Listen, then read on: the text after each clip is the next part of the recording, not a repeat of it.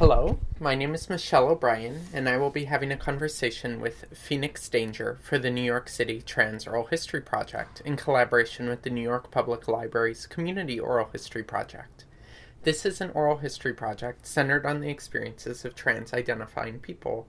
It is April 24th, and this is being recorded at the NYU Department of Sociology. Hello. Hi. Um, tell me about your uh, childhood. Hmm, my childhood. Okay. wow, we really jumped right into it. Um, well, I was born in. Is, that, is it going? Okay. Um, I was born in Flushing, Queens uh, in 1990. My parents are both um, Filipino immigrants who met in New York City at some point in the 80s. Um, I lived in Queens for ages zero through one. Can I ask you some questions about your parents? Yeah, absolutely. Um, uh, they when did they immigrate? They immigrated. You know, I really need to get the exact number, like the exact uh, years for this, but in the early '80s. So, so there was a lot going on in the Philippines in the early Yes. 80s. Do you know what motivated their immigration? Um, actually, that's funny. That's what my um, that's what my undergraduate thesis was yeah, about. yeah. Um, yeah. So in the in the like late seventies, early eighties in the Philippines, um, there was the collapse of a uh, the Marcos dictatorship. Um, part of the reason, so my parents kind of came for different reasons. Um, my my mom came she told me um, and they have like a little bit of like different class backgrounds um, my mom came what she told me was just that she had friends who would come who would like graduate college come to work here. Um, and she would come visit them. I think she might have had dual citizenship. No she did not. Never mind. Um, but she would come to visit them and you know, she didn't know what she wanted to do in Manila and, you know, New York or I think California at the time um, was more exciting and sort of like she saw more opportunities there. So she immigrated to California. And what was her class background? Um, she was, I would say, middle class to upper middle class. I think my dad was like middle class to lower middle class. Yeah. Um, and then my dad immigrated because the Philippines had become dangerous for him.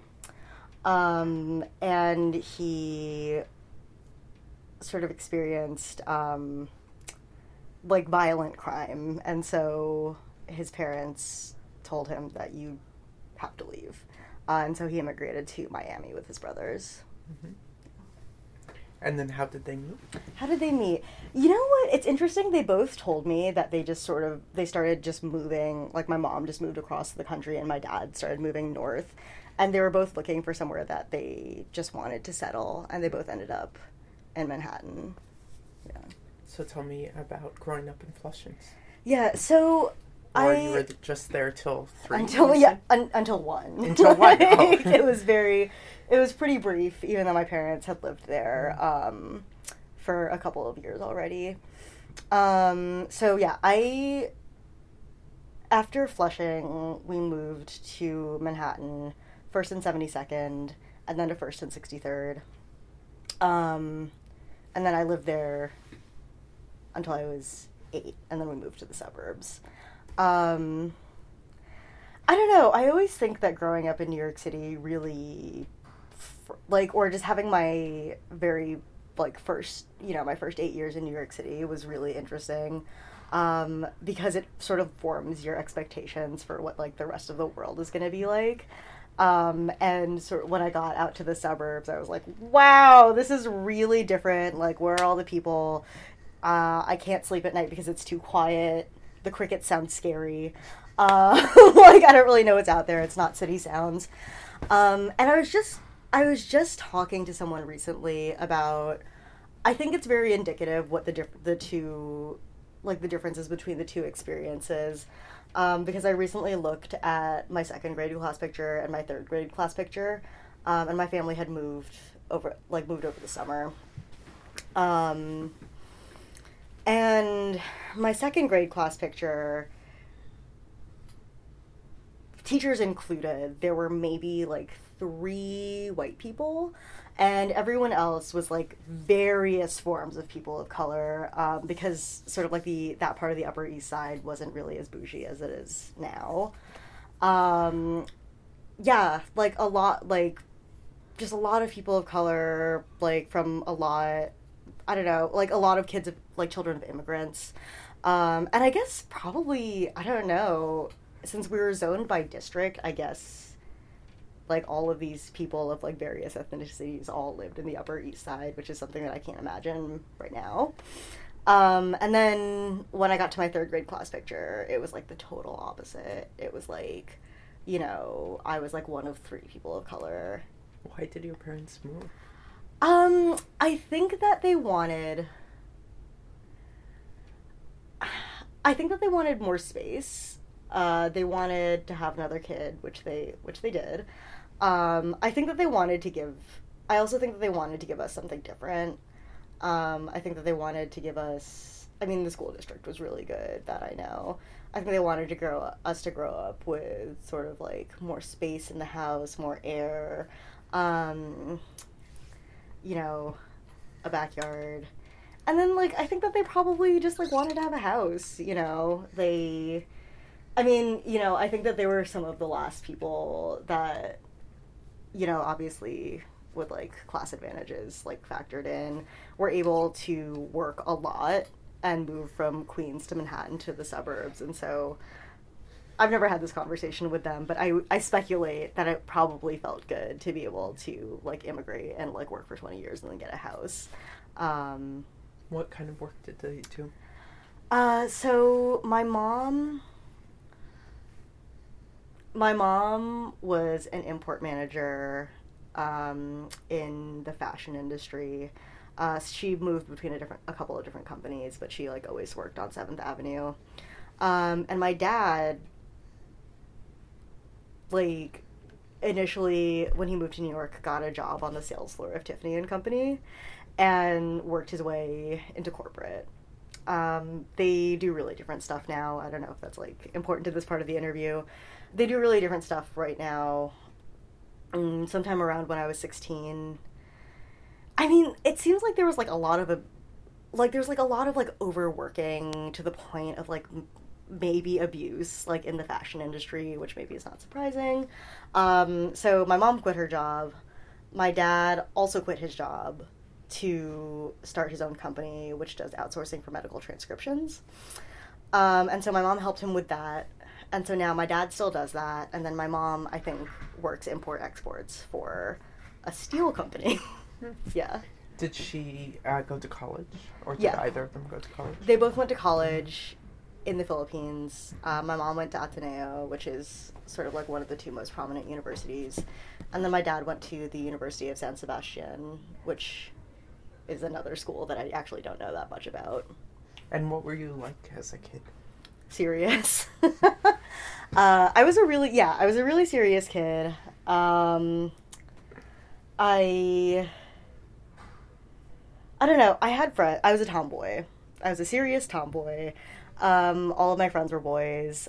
I think that um, you know, like I think that there was something interesting going on for me as a tomboy where there was something like even though my parents weren't thrilled, they were like, whatever, just like put on a dress on Sunday and like we're gonna go to church.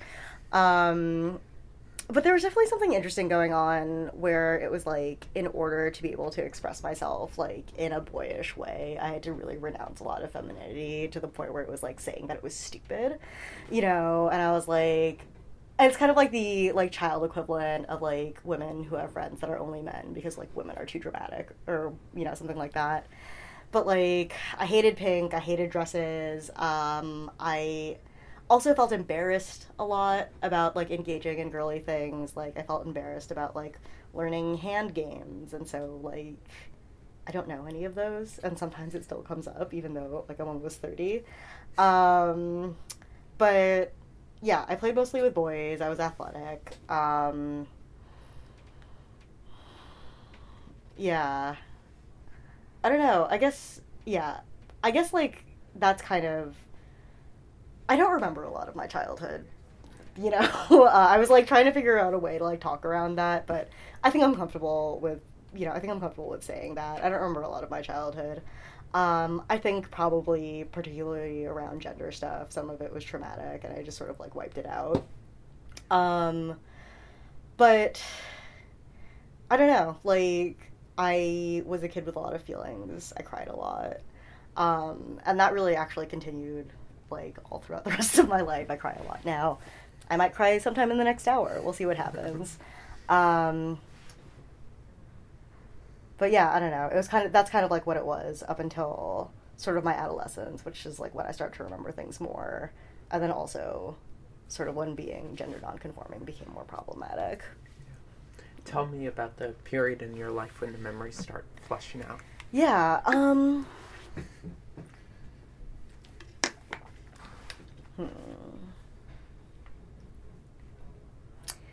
You know what? I think that one of the first, like, you know, something that really stands out is um, when I had, like, a first acknowledged crush on a girl. Mm. And I also, like, was having sort of, like, misplaced crushes on boys at the time. Um, like I do identify as like queer or bisexual now, um, but like I think that the crushes that I had on boys at that point were like you know heterosexually co- coercive. Um, yeah, so I had a crush on my best friend. Um, How old were you? I was probably like.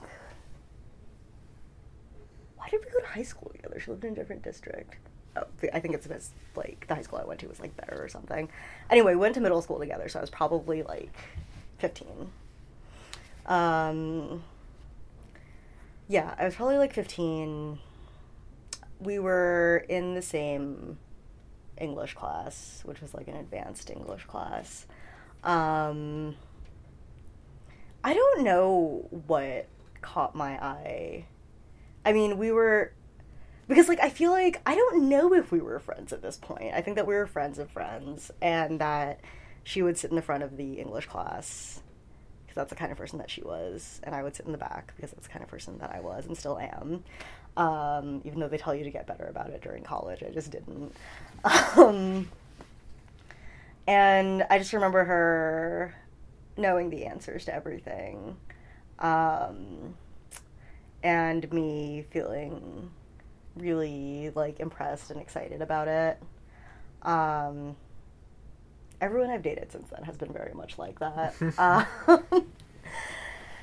uh, yeah, I don't know, and I I think besides, like, I think besides finding like a way to direct my desire in a way that felt like truthful and fulfilling and also terrifying um, is when also I started feeling more like I guess maybe intellectually fulfilled, um, which I think is because like they started, you know, they started like stratifying the classes like according to like ability, which of course like is fucked up, um, and I did benefit from it.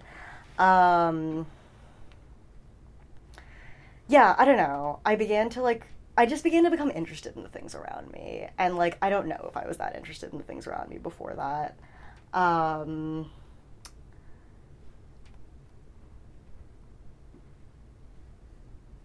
I don't know.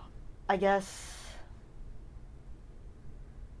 yeah, and then also I think something else that was happening was that people were giving me feedback that I was good at things. And so I think that that began to sort of like shape a consciousness of what I could do and like you know who I could be and like who I could potentially be with, even though I hated myself. Um, yeah, no, I think that like you know when I first when I started to like really develop an identity and an ideas for the future is when I really started becoming more present in my own life. Where in the suburbs were you again? Um, I was in Rockland County. Rockland County, mm, okay. which is um, a lot of people don't know. A lot of a lot of people are like, "You were upstate. You lived upstate." Um, but it's actually the southernmost point of New York State uh, without being New York City. So that is where I grew up.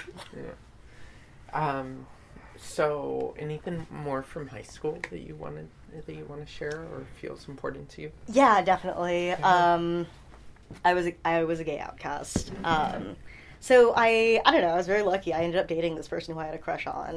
Yeah. um, we played. I mean, we were both nerds in like every way that you could be. So we ended up. Uh, she played the cello. I played the clarinet and the bass clarinet, and we played in the pit together um, for Les Mis, which was very ambitious. Even I thought so at the time for a high school musical. Mm, I don't know. I I began to become interested in journalism. Um, that's completely different from the trajectory that I was going in. So I was, I was. It's interesting. I was like gay slash like bisexual in a way that I'm not now. I was like bisexual in the way where it was like I'm not a gay. That would be ridiculous. Like I still and also it was like it was like in 2006, which is not that long ago. And also in a suburb of New York City, but like it really felt like I had no future um, as, you know, a lesbian or a gay person. Um, I felt really angry at myself. I was like, now you can't have a life. Like, now you can't, you know, have, I don't know, I guess a husband and kids. Even though I, as like a child and an adolescent, was like never someone who thought about or even pictured myself really getting married or having kids, which actually is different now. Um, but was like never part of like my formative consciousness. Um, Fantasy still weigh on us. in one way or Exactly. another, yeah. Absolutely. Um, and also, I think that that was, I don't know, it really was a time before a lot of, I guess, lesbian representation. Um, and I don't know, this is so fucked up when I think about it, but, um, you know, I was kind of like, le- I'm not a lesbian. Like lesbians are, and I would think things like fat or you know butch and like ugly. And this one was really specific. I don't know how I knew this, but I was like, wear Birkenstocks, and I was like, why did like in my mind now? I'm like, why did I already know that? Like was something just like in my DNA.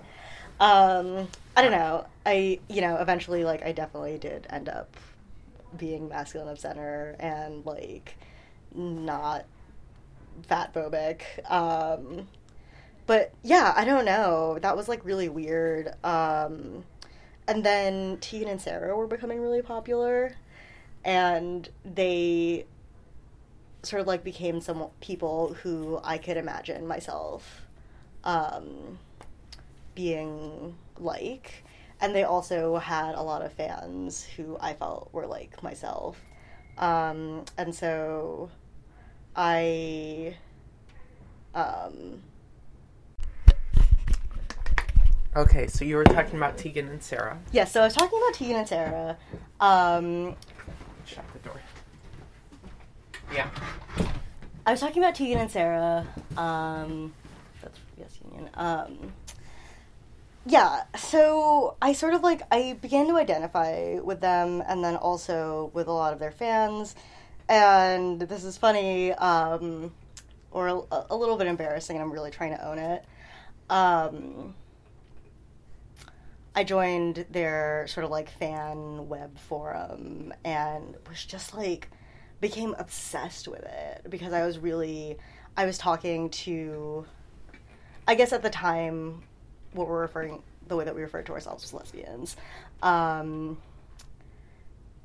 and like talking to these other people like in different parts of the country, seeing how people dressed, seeing like most of the people were closeted, um, as I like half was. Um, and we were also all applying to college, and so we were sort of on the brink of becoming more independent and like out as queer.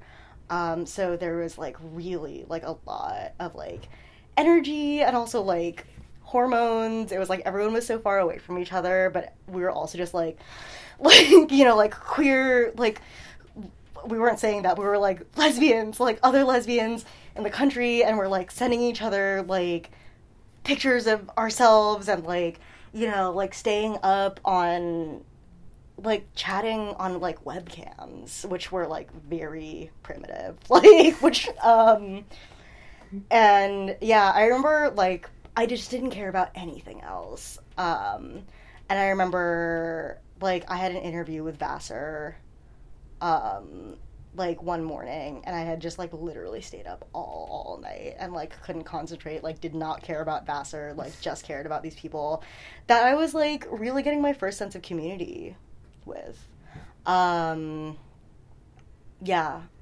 And like I really took that with me to college and actually um someone who I met there is my friend now like you know lives in brooklyn now and some people like we do still see each other and we do still talk so I don't know. Those are friendships that have lasted over 10 years. Um, and I think that that part of my life was, or like that part, that experience in high school, like I think that I would be a different person. Yeah. That's lovely. Uh, so uh, you went off to college. What I went to college. Like? It was amazing. Um, well, it was amazing for like a year. Um, I was immediately out. You know, I just like I couldn't wait. Like I just couldn't wait.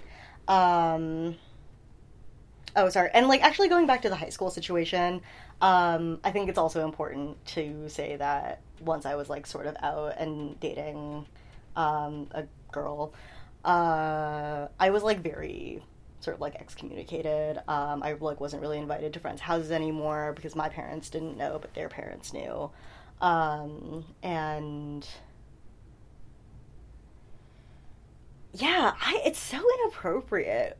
We were, you know, a lot of staff and faculty would like gossip about us or like look at us in a certain way. Um, and, you know, the GSA in the school did find me. Like, I didn't find them. They found, they like tracked me down and they were like, we think you need support. And I was like, okay. Um, yeah, I don't know. So that's significant too because that's why, you know, that's part of why finding community online seems so natural to me. Um, yeah. So anyway, I went to college. Um, yeah, I went to college. I was out immediately. Like all of the, I guess is how we identified. Yeah, all of like the gay people just like flocked together somehow. Like within the first week of being in school, like I had a lot of friends. Like I felt really popular. Like I wasn't a loser anymore, um, and yeah, I wasn't a loser anymore. Um, I was attractive, which was weird. Um, people found me attractive. Um, I found other people attractive, and we weren't like three thousand miles away. Um, you know, and yeah, I don't know. I was like having sex, I was drinking. Um I, you know, I don't know, I feel like there's like two ways of like being um like a queer like loser in high school and one is that you don't really have any friends, you're like you know, not really connected to anything or like a queer a queer loser POC in the suburbs. Like that's really specific. But either you're a loser or you become a punk for some reason, um, and you like smoke and drink and whatever. But that wasn't me. Um, yeah, and so I actually sort of like embarked upon the beginnings of a substance what uh, what I have realized now is a substance abuse problem. Um, but before that, really sort of like the gravity of that was really sinking in. Uh, I was having a lot of fun. Um, yeah, I don't know like we're all gay, we're all drinking a lot, we're all going to the gay club every weekend um, on their 21 oh sorry they're 18 they're 18 and over nights um, you know the academics were secondary i didn't do i did okay i got i started i started college uh, going to business school um, which didn't make any sense for me I didn't know. I mean, I wanted to.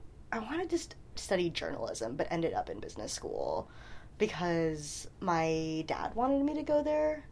Um, and that made the most, I don't know, I just, it was sort of like my thinking was, okay, you're, you're good at writing and that's nice, but you want to have a livelihood, so you should go to business school.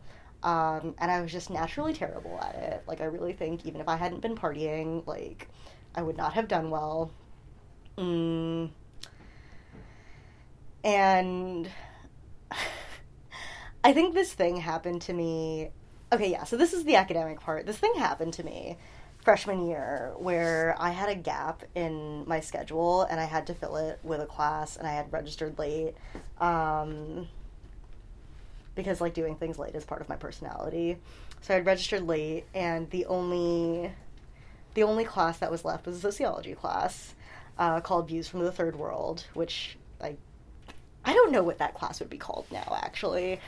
Um, and I don't know, there were like people of color, there like one uh like the professor was rumored to have helped like smuggle arms into some country in South America.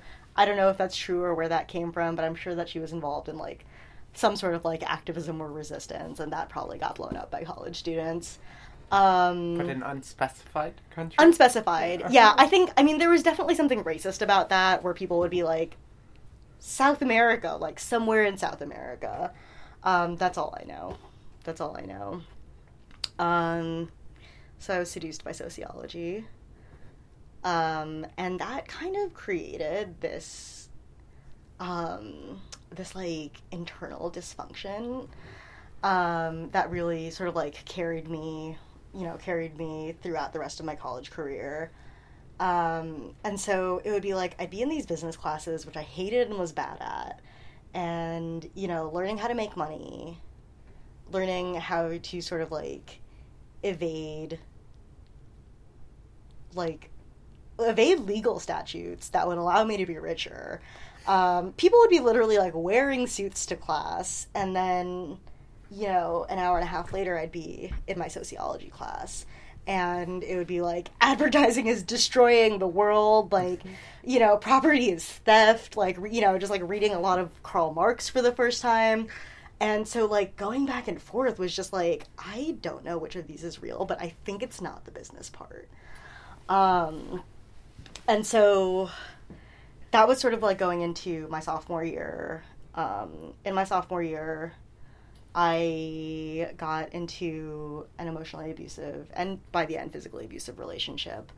Um, and that was, I mean, you know, of course that was really intense. Um, a lot of things, you know, started happening at that point.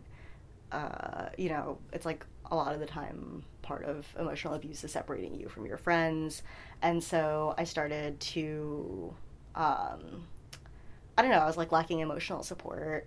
Um, I was angry at my parents for, you know, just because, like, um, sort of like maybe for like putting like a capitalist agenda in my mind or something like that. Um, but I was also thinking about coming out to them. I was failing my classes because I was still in business school for some reason, so I was failing all my classes. Um, and over winter break, I came out to my parents, which did not go well. Um, it was basically just, you know, screaming, name calling, uh, you know, yeah, just like all of that. And because I had been like so out in college, like I just didn't, like, I, like, could not, like, could not abide by it. And so one day, my dad told me that I couldn't go back to school because school was a bad influence on me, which I think meant that college is making you gay and you can't go back. Um, and I just like couldn't do it anymore. And the person I was dating was in Texas for winter break because that's where she was from. And I borrowed hundred dollars from my friend, and I bought a plane ticket to Austin, and I got my friend to pick me up while my dad was out um, picking up my brother from school, and I got on a plane, and I didn't I didn't tell my parents. I didn't talk to them for about six months. Um, I was like in Texas with my abuser. Um, but also, it was like, you know, it's like that thing about abuse where it's like, I don't know, you're still having fun sometimes, or like, you know, you're still. I mean, like it wasn't it wasn't fun, but it like it felt like, you know, when there were other people around, it was like a break from abuse. Uh, and also, we were drinking all the time, so that felt fun in some way, also. Um, and I don't know, I think that I was still, you know, that was still a time where I was really indulging in just not caring about the consequences of anything. Um, and just like like just trying to have fun and get fucked up like get fucked up and have fun. And so i don't know we were like doing drugs like getting drunk we were like down all the way by the border. Um, she was like you, how were you paying for it? How was i paying for it? Um, that's a great question hundred dollars doesn't last long no a hundred dollars does not last long if you're trying to do drugs um, my girlfriend was rich yeah. and so, yeah, part of the abuse, you know, was also financial. Um, but yeah, that's what it was. And I think also before my parents could catch on to it, I like withdrew the rest of what was whatever was in my bank account, which was like not much. Um, but I withdrew it in cash like while I was at the airport. Um, yeah. and so yeah, and so I didn't have a passport. My girlfriend was like crossing the border into Mexico, like breaking back Xanax. Um, yeah, and so we were like doing that, blacking out. Everyone, she was rich, everyone was rich, so we were like in these beautiful houses, like with like swimming pools and just like, you know, like driving drunk to the club where you could still smoke inside. Um, yeah, and it felt like, you know, it just felt like wild and romantic and, you know, getting tattoos also I didn't have money for that. Um, yeah, and then I dropped out of school. Um, I don't know because it was really expensive, and I had just started. The University of Maryland had a student union, and so I was starting to learn what student power was like, and I. I tried to like start a student power situation at um, I don't know if I mentioned this. I went to American University in DC, um, and so I kind of like tried to start that, but like with no organizing experience. Um, I mean, like I just I couldn't do it. You know, I was alone. Um, and my girlfriend was pushing me. Was just like, you should just drop out of school. Like you don't need school. You don't need to finish school. And so I dropped out of school, and she finished school. Um, and I started waiting tables um, and I lived in DC for two more years before I moved back to New York and got my degree at Brooklyn College. Uh, I graduated. I graduated last June. Yeah. Congratulations. Thank you. How did you get out of the relationship? Um, man, this is terrible. I cheated on her, um, more than once because like I remember just feeling so desperate and like unable to get out of it and it was becoming sort of like increasingly physically threatening. Um, and it was also horrible because um, we had just moved in together and this was my first experience like not living on my own. And so I don't know, I was cheating on her. She was also kind of cheating on me. Um, yeah, we broke up over the phone because she was in Texas. And I was scheduled to fly down to Texas, and we were going to drive back up with our stuff together so that we could move in. Um, and we did do that. We did drive back up together from Texas. Um, but she was staying somewhere else, I think with the person who she had immediately started seeing. Um, and then one day she just came in with her parents, and like I mentioned, they were rich, so all of our furniture was theirs. Um, and they like took, you know, I mean, they took everything. They took like our bed, our dresser, our couch. Um, she was paying most of the rent in the room, and so we had to we had to rent that room out and then i moved all my stuff down to the living room and was like you know sleeping in a pile of blankets um, but i was out of the relationship and i just remember feeling such relief you know and i was like i will sleep on the floor like i don't care like i will sleep in the living room like i'll sleep on the floor um, because now i am like I'm free. And also, like this has unleashed my chronic depression, um, which has probably been like sitting in my body, like waiting for something to come up. Um, yeah, and that's how I yeah that's how I got out of the relationship. So uh, you were waiting tables in Mhm. D.C. Mhm. You dropped out of college, and then you moved to New York. Yeah. What year was that? Um, it was December of 2011. Mhm. Yeah. And you had saved up money waiting tables to move, or somehow dad, or somehow what did you no. Yeah. yeah. Um, so I, even though I was making a, a lot of money, uh, was did not save up any money. Um, like easy to do. easy to do, especially if you are drinking like every night after uh, after you get out of work, like with your coworkers. Um, I don't know if you've ever worked in the service industry, but like people drink a lot. Like people drink a lot when they're waiting tables. Um, yeah, drinking, doing drugs, like you know, would just like taking cabs home, like would just you know, would just make like would just make it home at the end of the night and wake up and be like, I spent two hundred dollars last night, like regularly. Um, and so luckily I had gotten back in touch with my parents at this point, and my parents uh, still live in Rockland, and so I guess they wanted me to be closer. Um, and so they helped me sublet an apartment, which was great because I didn't need to, you know, put down a first and last month's rent. It was just like rent as it as I went. I got a job here. Um, I had a job interview the day after I moved. What kind of job? Uh, I was working in food service again, um, and I ended up, yeah, I was dispatching deliveries in a now defunct pizza place, and I had worked in a pizza place before when I was in DC. Um, yeah, and so I like started making money immediately, and so I was able to make rent. Um, and then like after that, well, my parents were still helping me like put down, like put down money for stuff, and I think that actually my most recent move was the only one that I've been able to do by myself. Um, and so I was definitely, you know, it's like definitely tight for my parents, but I'm like really, really lucky in that they were able to help me.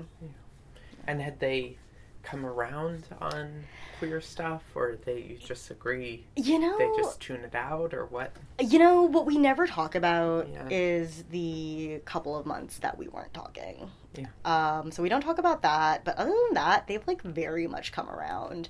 Um, well, you know, they've come around to what I've told them. Um, and so they're really welcoming to my partners. Like, you know, they're never like voicing wishes for anything else. Um, I don't know. I would say that maybe they're almost proud of me uh, at this point, but you know, at the very least, they're cool with it. Um, they are they are mistaken about my identity, um, mostly because I have omitted that in the conversations that we've had because I don't know if they are ready for what being like non-binary transes and they them pronouns and uh, and me having a different name than what they gave me. Um, though I did have an interesting, I did have an interesting experience with with my mom. Um, my mom, who really, really, really loves my partner, and my mom has become since Trump was elected. My mom has become more politicized. Um, has more of an identity as an immigrant. Now has I don't I don't know that she uses the term women of color. I think she pro- probably says minority, but um, has more like is more connected to our identity that way. and so we went to we went to a rally. Um, she had never been to a rally before, and she she she took me like she she took me. She was like, "I'm going to this," and I was like, "Ah, I'm working. Like, I'm really sorry, I can't make it. Um, you know, here's here's what I find helpful if I'm going to a rally or a march." And then I was like, "Actually, like, will you maybe you could go someone with someone like is there anyone you can go with? And she was like i could go with you. And so i was like okay i will get the day off. So we got the day off. Um, and so you know post post march having din- uh, having dinner i guess with my mom. And my partner is explaining pronouns um, and gender neutral, pronouns and we had checked in before and like made sure that this was okay and does your partner use gender neutral pronouns, or Mm, what? um, no, we were- abstractly, or Right. So we were talking. I guess we were talking about getting more involved in like activism, um, and my partner was like talking about like pronouns in those spaces. I don't remember how we got exactly on that topic, um, but before that, I was kind of mentioning like thinking about having my parents like use my pronouns, and so we were kind of like we were kind of like tiptoeing into that because like I didn't want to bring it up and she was open to bringing it up. Um, and so, so she was like, um, her name is Lena, um, and so Lena was saying, you know, we go we go around the room, we say what pronouns we identify with, and so my mom was like, okay, so she goes, turns to Lena and, and says, so you use, and Lena says she and her, and my mom turns to me and and goes, so you use he, and I. Which was like probably like the most accepting iteration of the gender binary that I've like ever seen. like it was very touching. Um, and I was like, well, you know, actually, I use uh, I use they. and my mom looks at me and stops for a second, and she's thinking, and she the first words out of her mouth were, "I like Z better," and I was like, "What? like, where did you even hear that?" Um, but I was like, I don't. and so whatever. My mom still my mom still uses she and her pronouns for me, but now when if she's ever around my friends and particularly when particularly when she's around my partner, other people are more free to use they pronouns. Um, and so that's kind of that's where we are at the moment. So you were um, uh, working pizza delivery Mhm. um, uh, as a dispatcher. How long did you do that? Probably about a year and a half. Yeah. And uh, did you start another job after that, or What was I doing after that? I was probably waiting tables somewhere else. When did what was I doing? Um No, I got a job at a coffee shop. Um which was like somewhere in between like a Starbucks and like and like an independent like I'm doing air quotes right now um, an independent coffee shop. Uh, the coffee was terrible. Um, and I had to work there. Um, I worked the morning shift. It was like you could either work nine hours in the morning or 10 hours at night. Like there's the only two shifts so I worked nine hours in the morning. Um, I was like not suited for it. You know I had to be up I had to be on my way to the train at like a little bit before five in the morning, um, which like was scary for me um, because I live like ten minutes from the train and stuff would happen. Like, um, like the police once slowed down to my, to my walking speed and were just driving alongside me for like a block and a half. And when I finally stopped, they were following me because they thought that I was a minor. Um, and that maybe I was like unhoused or something. I don't know, but I was like, why did I have to ask you? You know, why did you scarily follow me at like the crack of dawn um, for a block and a half without saying anything? Like that's you know ridiculous. And so I didn't like that. Um, and I applied to Babeland. Mm, and yeah, and I and I got the job. You know, I applied to Babeland. I got the job. I was like, you know, I kind of like knew all through the interview process. I was like, this is gonna happen. Um, and around that time, I also got offered a job at the Pleasure Chest, mm-hmm. um, and I chose Babeland because the schedule was more flexible. So I, I want to yeah. ask a lot of questions yeah. about Babeland. Yeah, yeah, definitely. Let's get a handle on um, when did you start shifting into identifying oh, right. non-binary trans? Yeah, I mean, you know, I feel so lucky because sort of in the same way that I came to college and was immediately like fun and popular and gay. Um, somehow, all of the friends that I like the first friend group that I made when I was in New York were all non-binary, um, transmasculine people. No idea how that happened. Like, really, no idea how that happened. Or actually, it was it. No, that's you know what? That's not true. That was like, that was like definitely erasing of like the work that like my relationships with femmes um, because like two things were happening. So whatever, I was like friends with the boys, and then also I was doing organizing at Brooklyn College. Um, I was in the student union. There was like a very strong student union that was like mostly, mostly queer femmes, um, and I really like to think that I don't know. I really like to think that well, okay, so there was a big moment at Brooklyn College, and there was a big moment at City College, and like Hunter College was also kind of involved, um, and we were all like campaigning for like the reinstatement of free tuition, um, which like I like to think has something to do with the Excelsior scholarship that was like released recently because like there was Absolutely. yeah there was a lot yeah. of action and there was action in the SUNY schools as well, um, yeah, and so yeah, and so I was like spending time with those two groups of people, um, and like someone someone said recently like there's like no one has better bookshelves than non-binary femmes who are not in academia.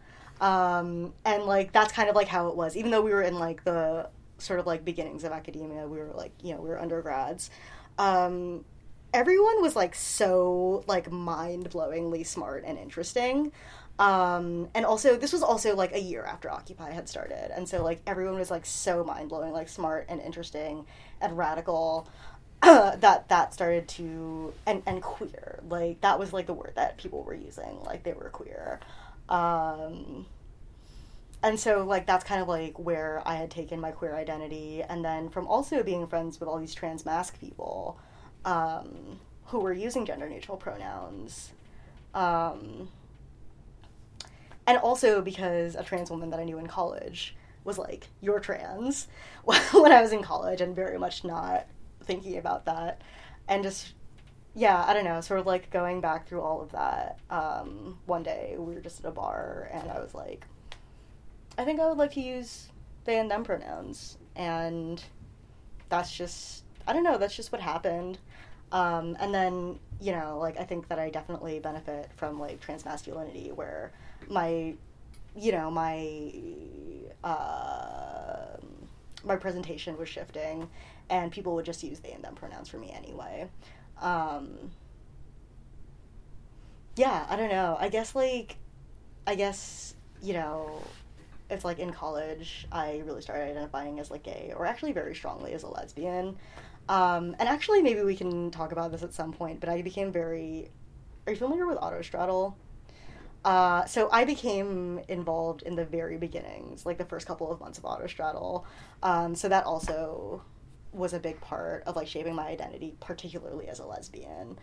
Um, but yeah, I don't know. So sort of like as time moved on, like, you know, I was very influenced around by the groups of people who I was with very much because they showed me the possibilities of what it was like to be different kinds of like gay or lesbian or just you know the whole LGBT. Um, you know, showed me what what it was like or what it could be like to be that way. Um, yeah, and I think that my identity has definitely evolved with like sort of like my politics and the people that I'm around. Um, and so yeah, I don't know. I think that the communities that were around me really like enabled me to be like and to continue to be who I am no matter how that changes. Uh, so you were doing student organizing at Brooklyn College. Um, uh, year after Occupy, Mm. your politics at the time were they? Um, You mentioned they were evolving. right. Do you have? Yeah, I'm trying to figure out where I was then. I mean, part of the reason that I went to Brooklyn College, no, a big reason that I went to Brooklyn College was well, no, okay, part of the reason was because my friends went there. Um, and that's because uh, in my last couple of months of living in DC, I was, uh, I had had friends from New York who I met in DC. Um, because we decided to host a birthday party for one of them, even though we didn't know each other. Um, and that person whose birthday it was is actually one of my best friends now. Anyway, so I knew people in New York, um, and so I came. I came up partially because I was friends with them, and then also because, um, also because the people who I knew were at Brooklyn College and were doing organizing in a student union, and those were ideas that I had had when I was uh, when I was sort of like dropping out of um, uh, American University, and you know had sort of like lost touch with for two years while, um, like while I was waiting tables, and so it really seemed like it seemed like the obvious transition. Um, I think that my politics were very, mm, were very were very student power oriented, um, which you know makes sense because that's where I was, um, and like in a way where I still am uh, because I'm planning to go to CUNY Law School. Um, yeah, I don't know. We're very centered around being from New York, um, being a student at a public school because previously I had been a student at a private school, but before that was always in always in always in public school. Um, you know, I think that like because I was hanging out with a lot of queer femmes, um, are all femmes queer? I don't know. I, this is something that's been coming up. Um, uh, yeah, and so a lot of the politics were centered around, um, or were about like decentralizing patriarchy in activist spaces. Um, yeah, and I think that I think that that was extremely important because you know, it wasn't just like those are my politics at the time. It's like those are the politics that I like build upon as I go. And so I think that that was really when I began when I began to recognize that that like that like patriarchy is threatening to like groups of people of like different genders who are trying to build together. Um, yeah, and so I think that that was my biggest lesson from that, and also uh, direct action gets the goods. um, yeah. Oh, and it was also really scary because we would have, yes, collective action gets the goods. Perfect. Thank you. Um, that's great. Where did you get that? uh, I, I had them made for my union. Uh, Oh, for a- a, national caucus of graduate student Cool. that oh, that's amazing. Yeah, I have a Um, box of them down here. Oh wow, cool! Yeah, I was seeing all the union stuff around here. Very cool. Um, and then also lots of names of sociologists that I haven't seen in like maybe six months. That I'm just like, wow, Weber. I, I'm teaching Weber. nice. Uh, Um, saying? Oh, right, yeah, because we were doing a lot of direct actions, um, which sometimes resulted in students getting arrested on campus because we're we're a public campus and you know and i think that also i was getting a sense of like i was getting a sense of class um, because it's like you would see you would see things like a protest at Brooklyn College where we were literally doing a sit-in and students were getting dragged by the NYPD um, like through the hallways of our school um, and then you would see something like like the um, like the protests at Cooper Union where students would be occupying um, occupying the president's office for weeks, and the president would be scared, um, and no one, like, no one would dare lay a hand on them. And so I think that I got, I really became politicized around, um,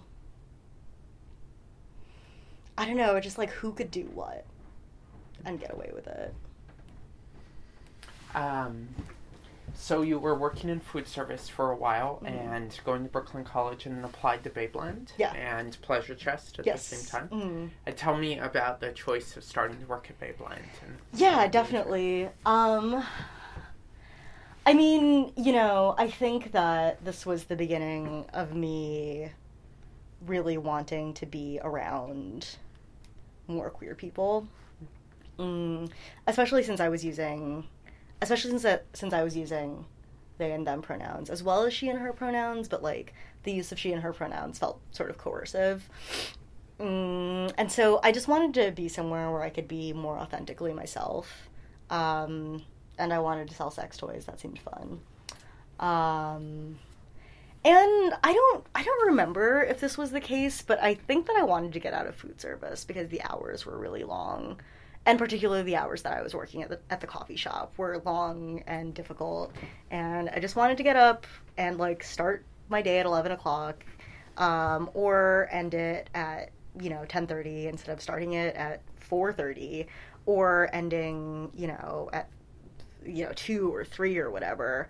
Um, yeah, so yeah, so I wanted so I wanted to apply to Babeland because I wanted to be around more queer people so that I could be who I wanted to be. when when was it that you started working there? Wow, I just uh, I just had my three year anniversary. Congratulations. Thank you. So that um, makes it April 20. Fourteen, yeah. Okay. Yeah, yeah. I was just thinking about that. And what, uh, can I ask what your starting pay was? Yeah. Um. The start. Oh God. Do I even? I'm. The starting pay was twelve dollars, and then once you passed your ninety day review, Mm-hmm. it went up to thirteen. And um, what? How were working conditions for folks? Like, what were some pluses and Yeah. difficulties? I mean, it was definitely. So, the being around the queer people thing was exactly what I expected. It was, you know, amazing and occasionally dramatic, and, you know, everyone. Um, you know, everyone had great style, um, and like, I don't know, and the discount was fun, and like the toys were fun. Um, and just like having this body of knowledge and like returning to like the communities that I was in and like having that be like fun and sexy was great. Um, those aren't really working conditions though. Those were just like things that um, They are they are advantages. they are advantages. Um, I mean, like from the beginning, it was it was a little bit difficult. Um, I was employed I was offered um, the way that the shifts were structured was that you either were full time, which was almost no one. Uh, you worked at least three shifts a week. You or you worked two shifts a week and were required to pick up four shifts a month, or you were assigned zero permanent shifts and had to pick up six shifts a month, and that was me. Um, I was originally offered the two shifts. I couldn't take them for whatever reason. I don't remember why. I think because I couldn't start immediately, um, and so I had the um, I had the on I had the shifts where you that you that you pick up, um, and so I was like scraping together like four hundred dollars a month at this point, um, and I was living I was living in a commune, which was really helpful because it was like okay that I was making four hundred dollars a month and I was still being supported.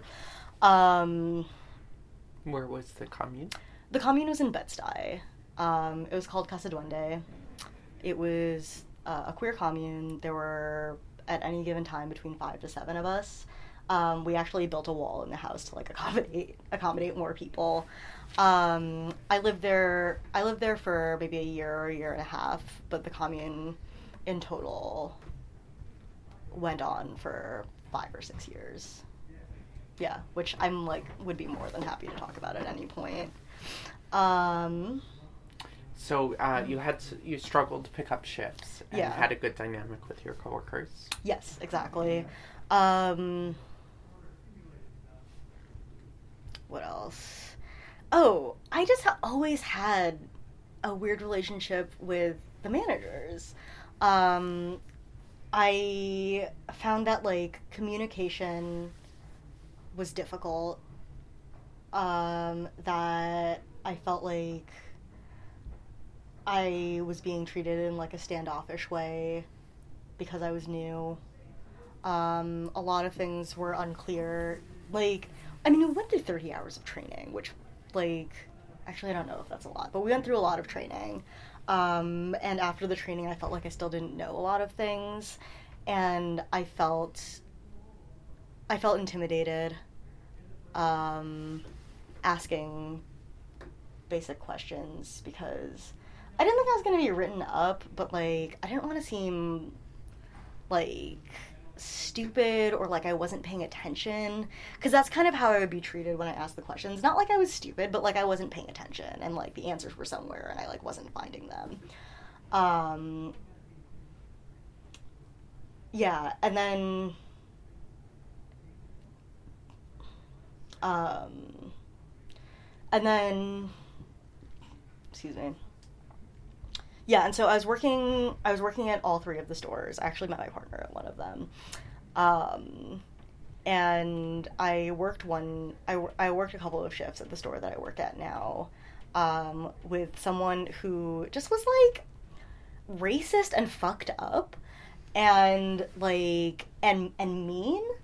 And eventually like that person got fired for being like racist and fucked up and mean and like you know maybe some other stuff uh, and so then i started working as like a two shift plus you have to pick up more shifts oh no I got three shifts immediately um, at that store and then that's when i started becoming more connected uh, with other workers but yeah that's what it was like in the very beginning like i would say for six months Do you remember uh, the first conversations that uh, around organizing? Yeah. Um So I mean like maybe I should preface this with you know, that's what my first couple of months were like. And then as I started working at the location on Mercer Street, um you know, I began to be more familiar with what the working conditions were like. Um, and also was finding that even though I was working more hours, I like still wasn't really making as much money as like as I would have liked, and also like had moved out of like the commune, had sort of like disintegrated, um, mutually and on good terms, which is great. Um, and so I was, I was supporting. I was like, one hundred percent like having to support myself, and I was like, this isn't. I'm not making enough money. Um, and then I would see, you know, other things happening, like when someone would get fired, you would just, the way that you found out was that you got an email that said, like, so and so is no longer with Babeland or something like that. It was like a one line email, it was like very ominous. And then, of course, like everyone would immediately start gossiping afterwards, like, what happened, what happened, what happened. And we were all, you know, we were all at, at the very least friendly with each other, so you know, it's like you would get the information, like whoever was closest to that person would like get the information like from the source, be like, is it okay if I share this? We would find out, um, and a lot of the times, um, you know, it was it was a lot of people getting fired over things like individually speaking up about workplace conditions that um, that were like universally disliked. Um, and like for instance, one of my friends who had worked there for three years and who was like a shift supervisor, um, we had to every year do um, feedback surveys, and they were specifically asking for feedback. And she was saying stuff along the lines of, I feel like Babeland is kind of losing touch with its queer roots um, and its queer, um, queer, queer like customer base, whatever. Um, fired uh, for being too critical. Um, How many incidents can you remember of people being fired for giving feedback or complaining or speaking up? you know what? I don't remember Yeah. an exact number because it would happen. I mean, it's like it would happen relatively frequently because either that would happen, um, people would get in trouble for uh, posting complaints about that job on their personal social media accounts. Um, and, you know, and there, it happened enough that there was this pervasive fear of it. Um, like a really big fear of speaking up. Because the other thing that would also happen is like maybe you'd be ignored. Yeah. You'd be ignored, or you'd be fired, or you'd like get in some sort of trouble. Mm. Yeah. And then I don't know. I mean, like there was just other stuff that led to led to the organizing. Um, the you know we didn't always feel safe at the store, um, and we felt like upper management was really out of touch with that. Um, you know, as queer and trans people, we are targets of violence, and we happen to like be concentrated in this retail store, and like that makes some people mad. Um, particularly, I mean, particularly men. Like, you know, it makes men angry, um, and it like maybe makes them angry that we sell dildos. I don't know, like whatever. Um, and so, particularly in the Lower East Side store, um, there, which actually still employs the most, um, the most trans people, and in particular the most trans women. Um, and so there would be incidents at that store in particular of like verbally and like physically violent like transphobic harassment transmisogynist harassment um there would be i mean it was just like it was just like it was so scary. It would be like um someone spit on another customer in the store and they had to close the store. Like two guys joked about having a gun.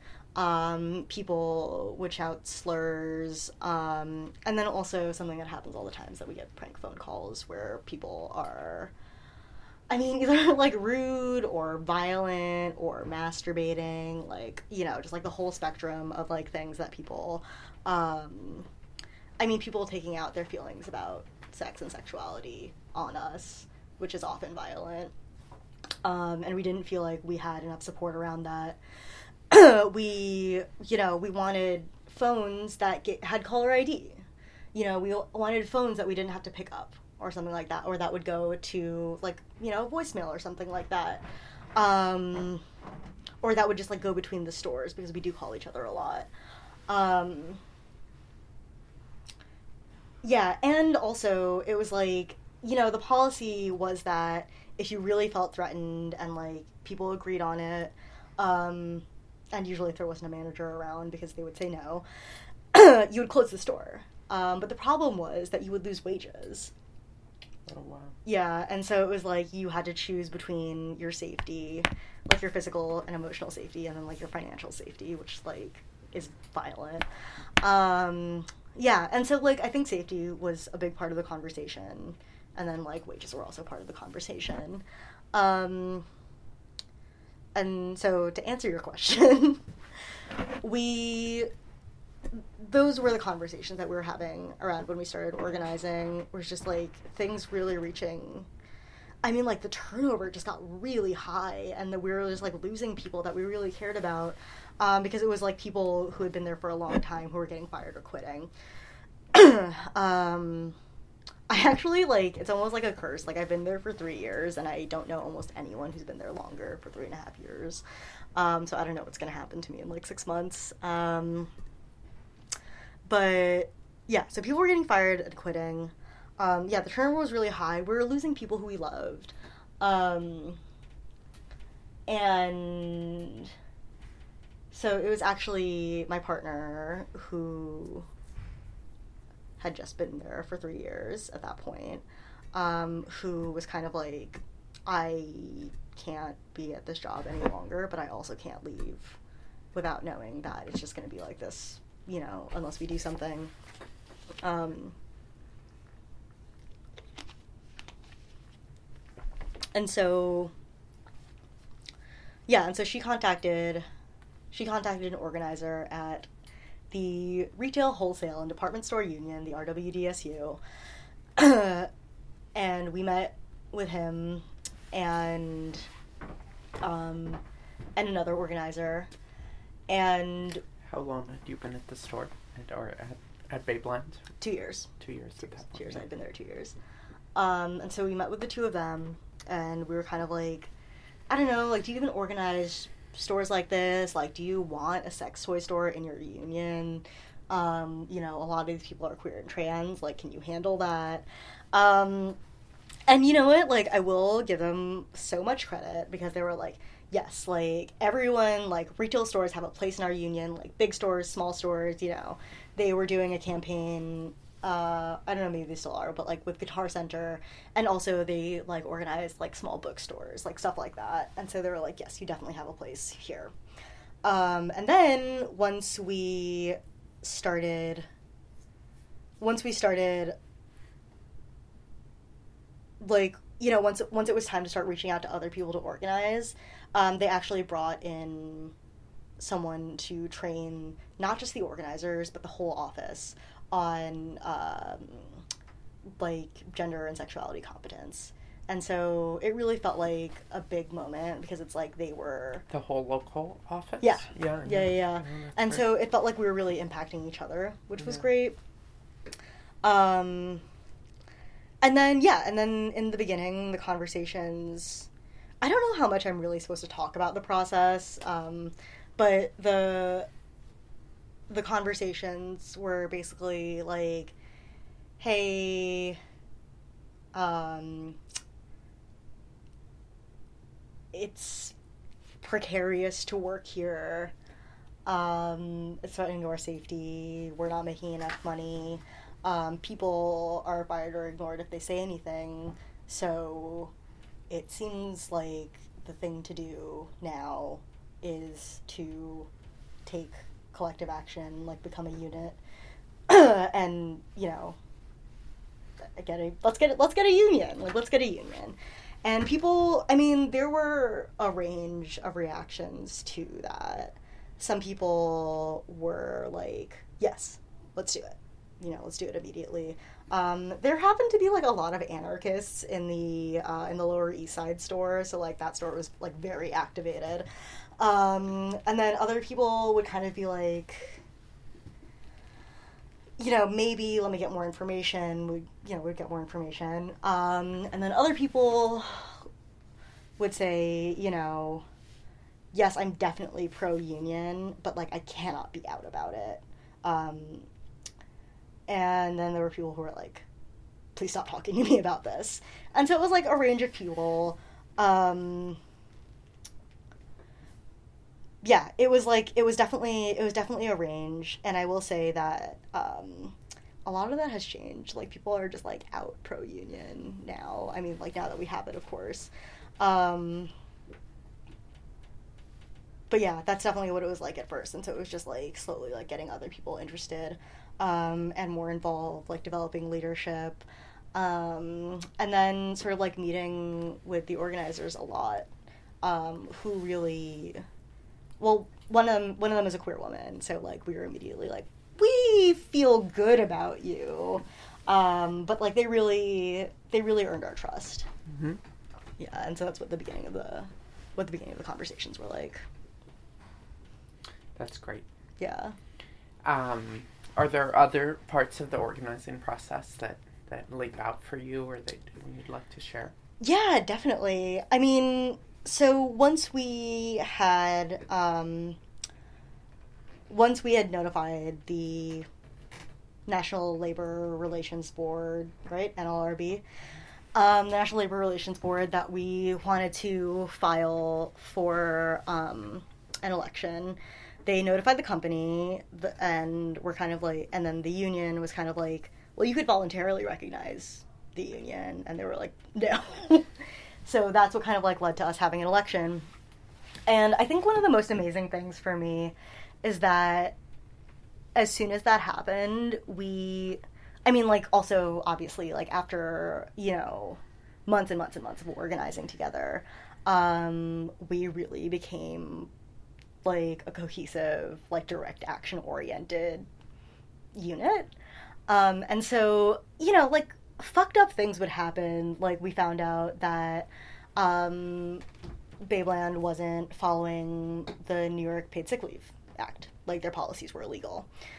and so we advocated on our behalf for that. Um, we were like, no, like we are calling in sick. It's your responsibility to find coverage. And no, we're not going to come in if you can't find coverage. Um,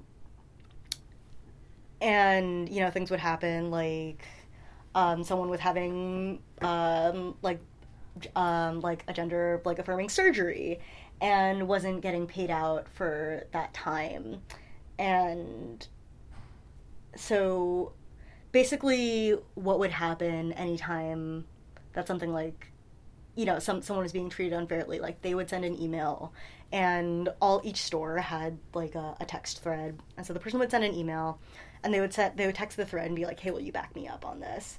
And you know whoever was down with it would be like yes. And so like the company or the managers would get like a flood of emails being like give her her sick time like pay her out for this. And they would be like fuck well okay like you know and we were really like equipped with a lot of knowledge um you know we knew our rights much more than we did before um and we were you know and we helped each other really assert those rights and I don't know. I think that that was incredibly powerful. Like, I think that, you know, to be able to take that action without having a contract um, is a really big deal. And, you know, we were able to sort of like do things like get severance pay for, um, for my friend who was fired. Uh, it wasn't a lot. It wasn't as much as it should have been, but we got severance pay for them um, by doing things like flyering outside of the stores and so we really made ourselves present. Um, we always made sure what we were doing was, I mean, you know, we always made sure what we were doing was legal. Um, and so it's like the company could be really upset about something, but all they could really do was voice that they were upset that they were upset about it. And so like we would continue, you know, giving interviews, um, like tabling outside the store, and I don't know, just like sticking up for each other and that was really really meaningful. What uh, what were the steps in building that level mm. of solidarity between uh, your coworkers?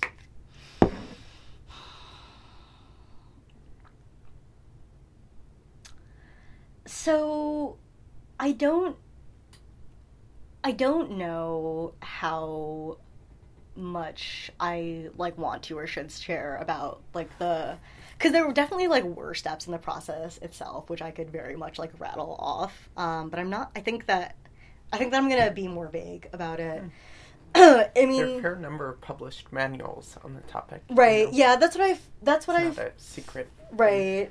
No, that's true, and also like seeing like people organizing like in different unions. I also think that what our organizers in particular were doing was something really special. Interesting. Um, but I don't know. I mean, you've talked to my coworkers. Maybe you know. Maybe you know more. Um, but I don't know. It was like a lot of individual conversations, meetings in people's apartments, um, and like conversation. Like it would be like conversations with union organizers and like someone we were trying to organize and someone who was already on the organizing committee. So there's a lot of that. But like I think more importantly, I, I don't know if it's more important. All all the steps are very important. Um, but something else that was really important was like staying socially cohesive.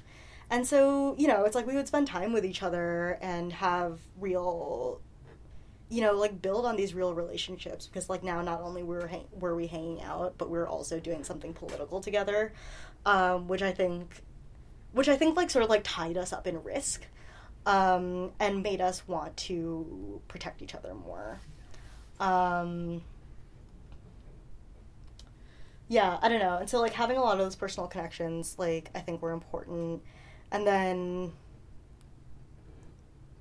yeah, I don't know. Like, I think that, like, just feeling empowered to, like, stand up for each other was a really big deal. And, like, being tied up with each other politically was a really big deal.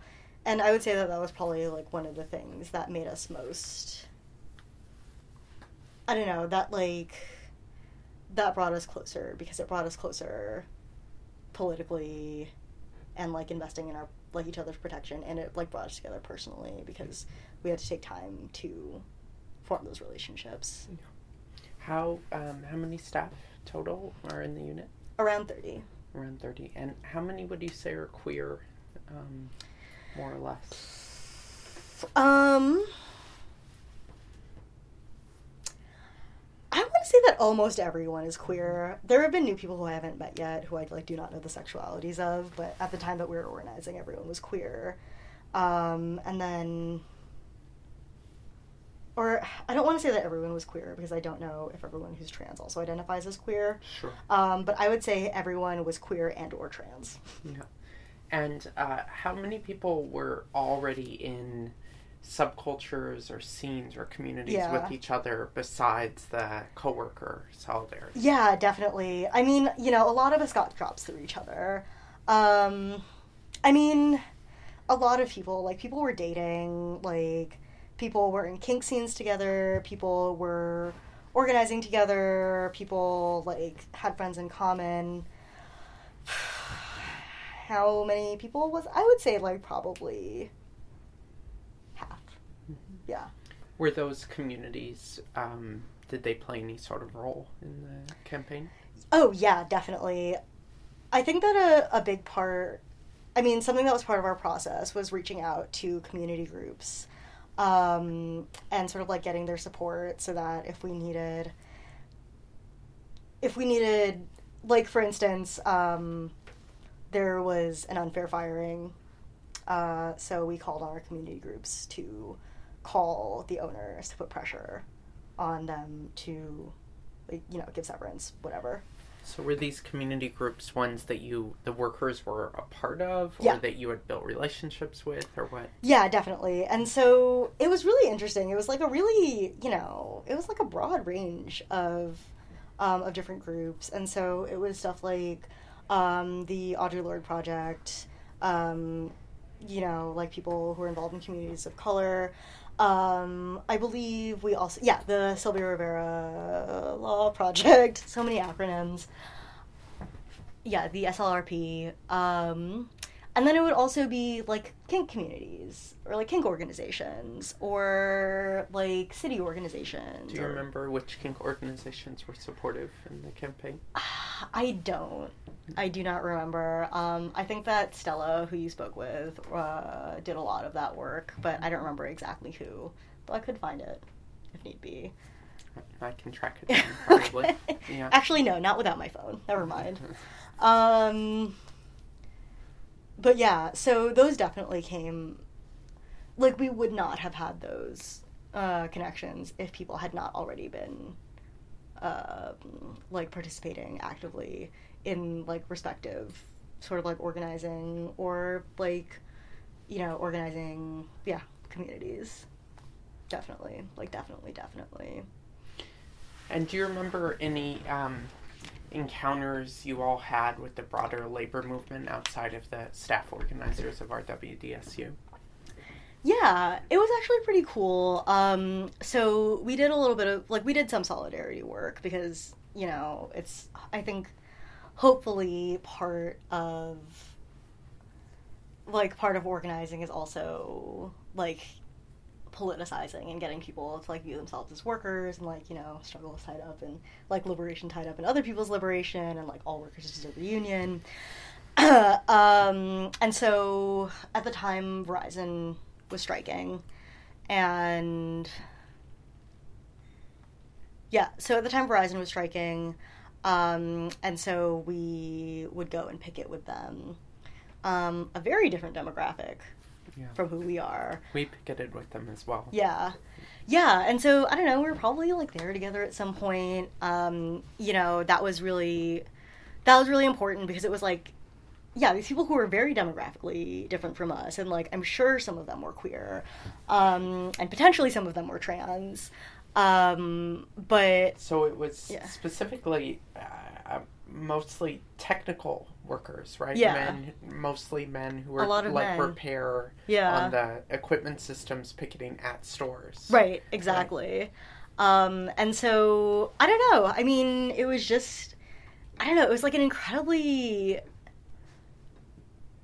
It was like just like an affirming environment. Like there wasn't any like queer phobia or transphobia. It was just like people very much seeing themselves as workers. Um, we also, the RWDSU also covers um, the Herald Square Macy's, which is the first place that they ever uh, that they ever organized. And at the time, also they were they were bargaining or they were renewing a contract, and they I don't know what the specifics were, but they were like often like flyering like outside the store, um, you know, like meeting in the RWDSU offices. And so we would encounter them a fair amount, um, you know, like both in the office and on the street. And so we, I don't know, like we were in solidarity with them too, and like people would show up to our stuff.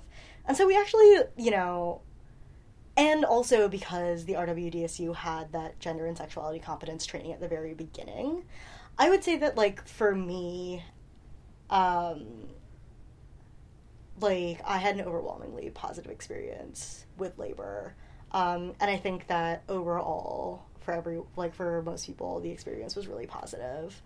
Um, yeah, and you know a lot of stuff actually came out of that where it's like um, my partner left Babeland and now works at um, CWA.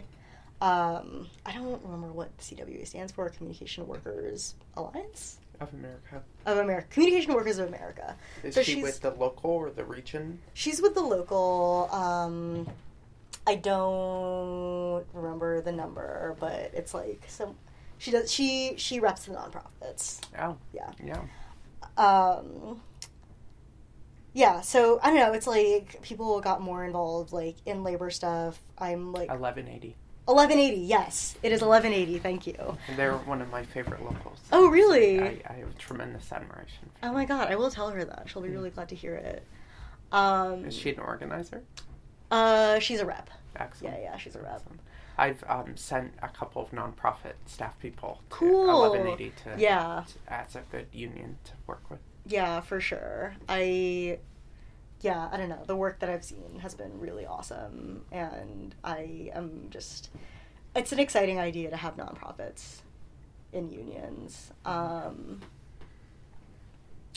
but yeah i don't know. So it's like yeah so she's in a union. Like i'm thinking about potentially going into labor law. Um you know people are much politicized much more politicized as workers.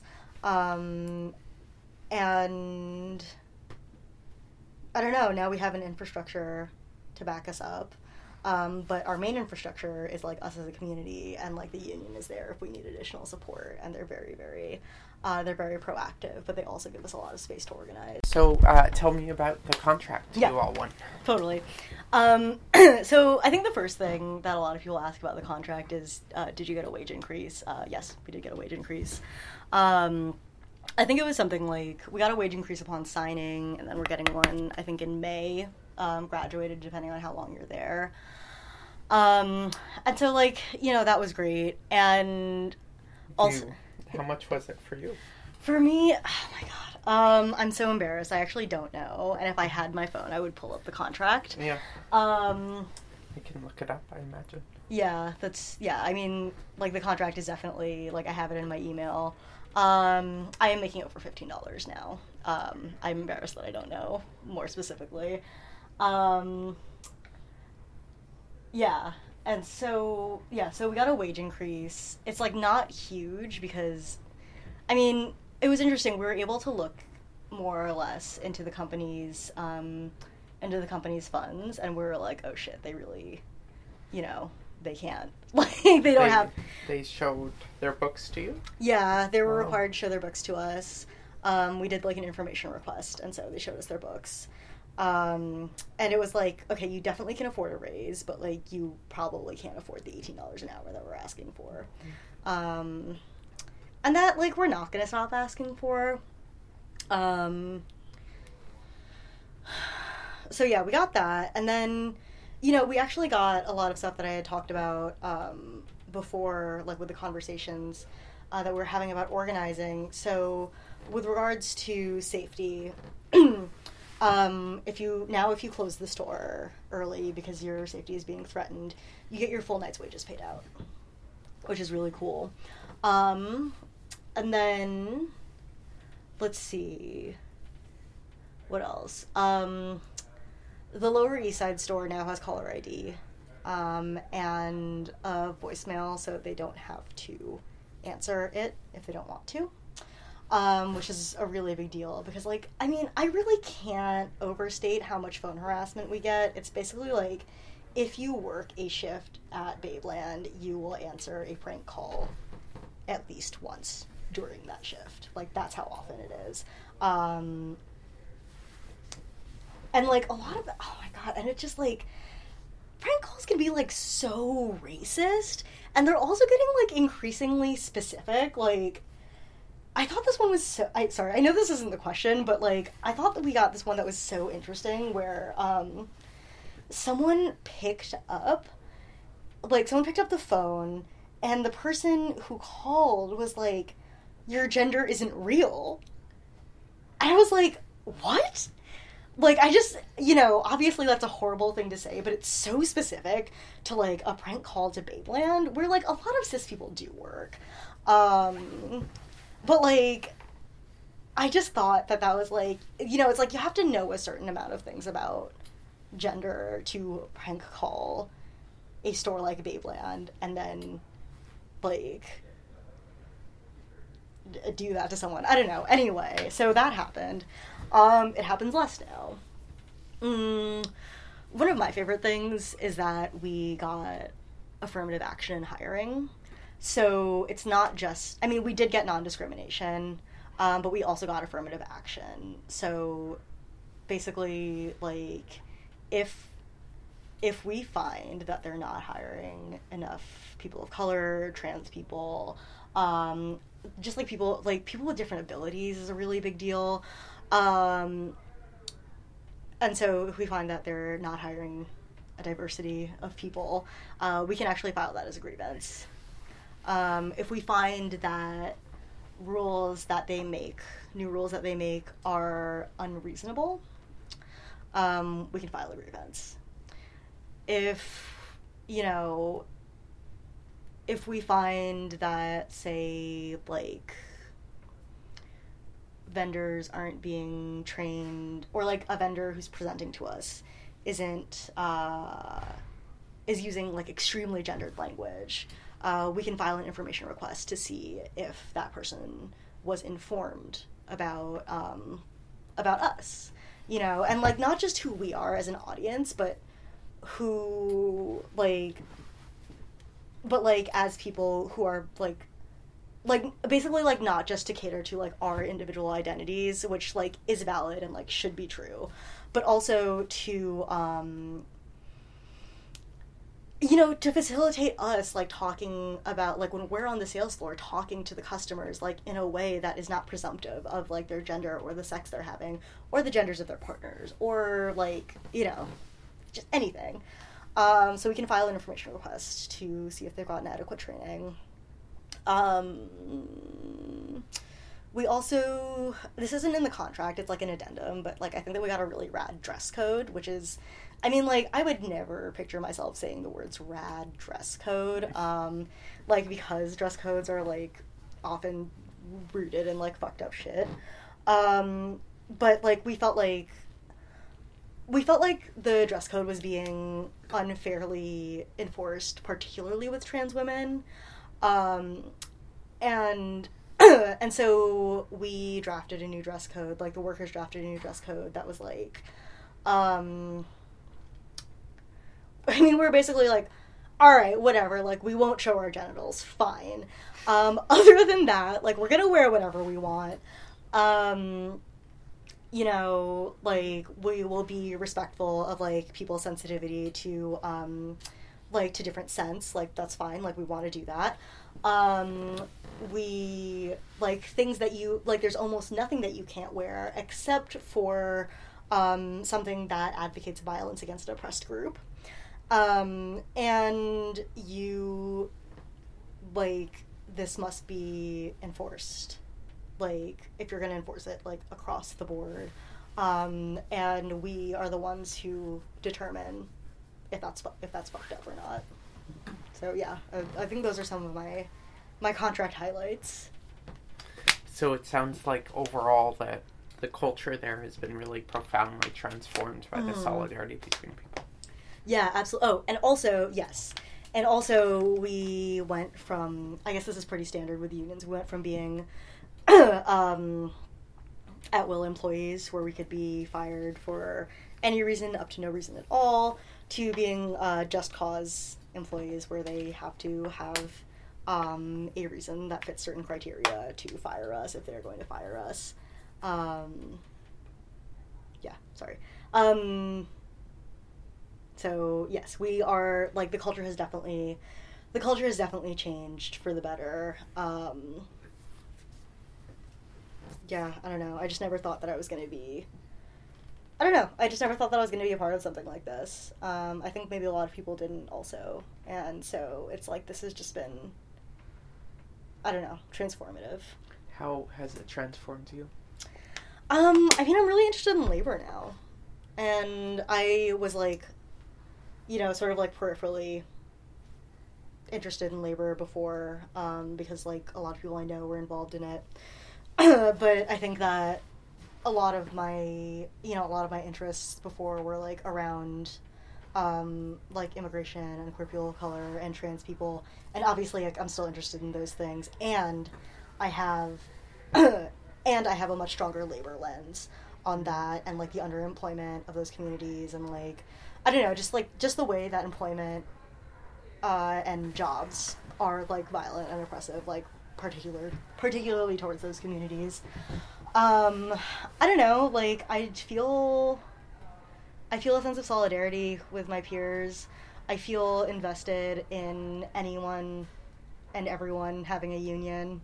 Um, I feel more powerful at work. I mean, like, I feel like, you know, I feel like the people in power are, like, a little bit antagonistic around it, but now I feel like there is a process to deal with that, and it's a process that we have control over. It's not like the union just tells us we're going to file this grievance. it's also like, you know, they're like, well, you know, do you want to think about a collect- collective action that we can take? And then they let us take the lead on that. Um, yeah, I don't know. And I think that I've grown as an organizer.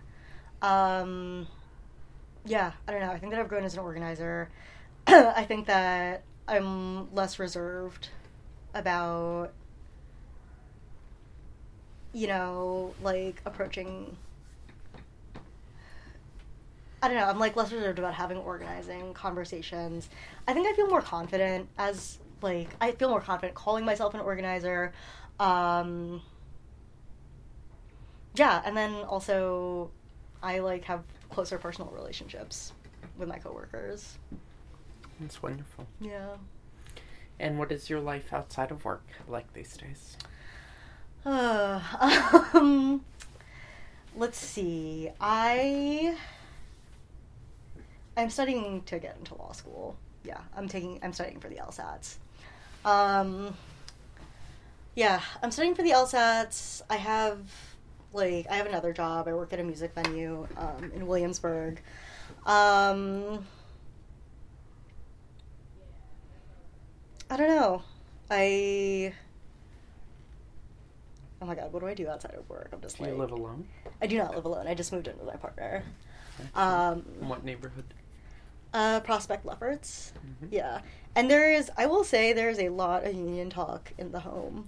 um, like because she like because she's an organizer and because we organize together and like you know people are like wait you you work together you're in a relationship and you're organizing together um, because even before I moved in there um, even before I moved in there I was like basically living there and everyone was like that's a terrible idea and we were like we are both very stubborn so we were like no we're gonna do it and so we did it it's still good um, yeah so I just moved to Pro- uh, Prospect Lefferts um,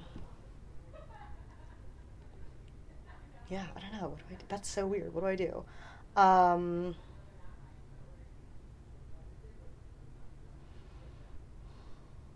That's a good list. yeah, I don't know. Not a lot of stuff I can say on recording. Um, yeah, and I mean, like you know, actually, another big part of my life is that um, is I like I quit drinking a year ago, and so I'm in, you know, I'm in recovery programs for that, and I'm like working a lot on like mental health stuff, and which Congratulations. Thank you. Um, it takes a a remarkable amount of time. I'm like, God, someone pay me for this. You know, it's it's so much work and it's so much emotional labor and it's a lot of like sweat labor in a different way. Um, oh, and then this is sort of like tangentially related to um, to work, but it is outside of work. Um, I'm also the shop steward uh, for our location on Mercer Street. Mm, and so I am doing a lot of um, a lot of interfacing between the workers and the company and the workers and the union and the union and the company um, and like literally like in my free time like that's something that I do um, How many Yeah. stewards are there total? One for each store. one for each store so there's three And are those are there any other unit positions besides stewards? Yeah, um, there is a labor management committee that meets every couple of months, and so there is one representative from each store that like literally sits across the table So from the six owners. six positions total. Mhm, Yeah. Yeah. Um, and uh, do staff, uh, RWDSU staff, Mhm. join the j- labor management committees? Yes. Yeah. Yeah, yeah. Mhm. Our um, I believe it's like our representative and then like his director. Um, anything else that you'd like to include in this interview? Um.